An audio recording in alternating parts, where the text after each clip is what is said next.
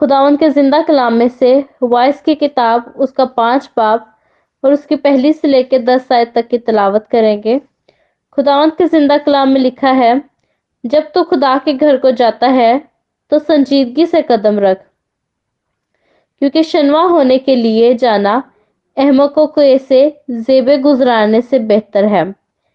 इसलिए कि वो नहीं समझते कि बदी करते हैं।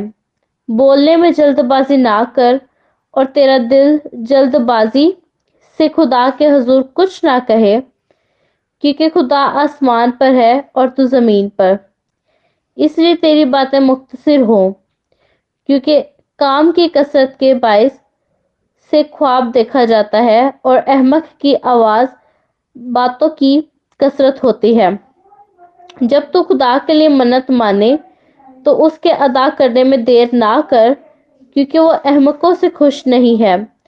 तू अपनी मन्नत को पूरा कर, तेरा मन्नत ना माना इसलिए बेहतर है कि तू मन्नत माने और अदा ना करे।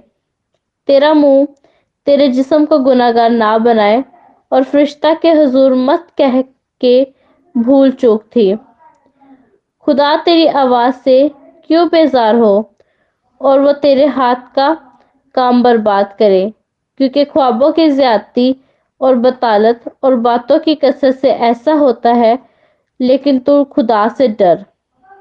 अगर तू मुल्क में मस्किनों को मजलूम और अदल और इंसाफ को मतरूख देखे तो इससे हैरान ना हो, क्योंकि एक बड़ों से बड़ा है जो निगाह करता है और कोई उस से भी बड़ा है।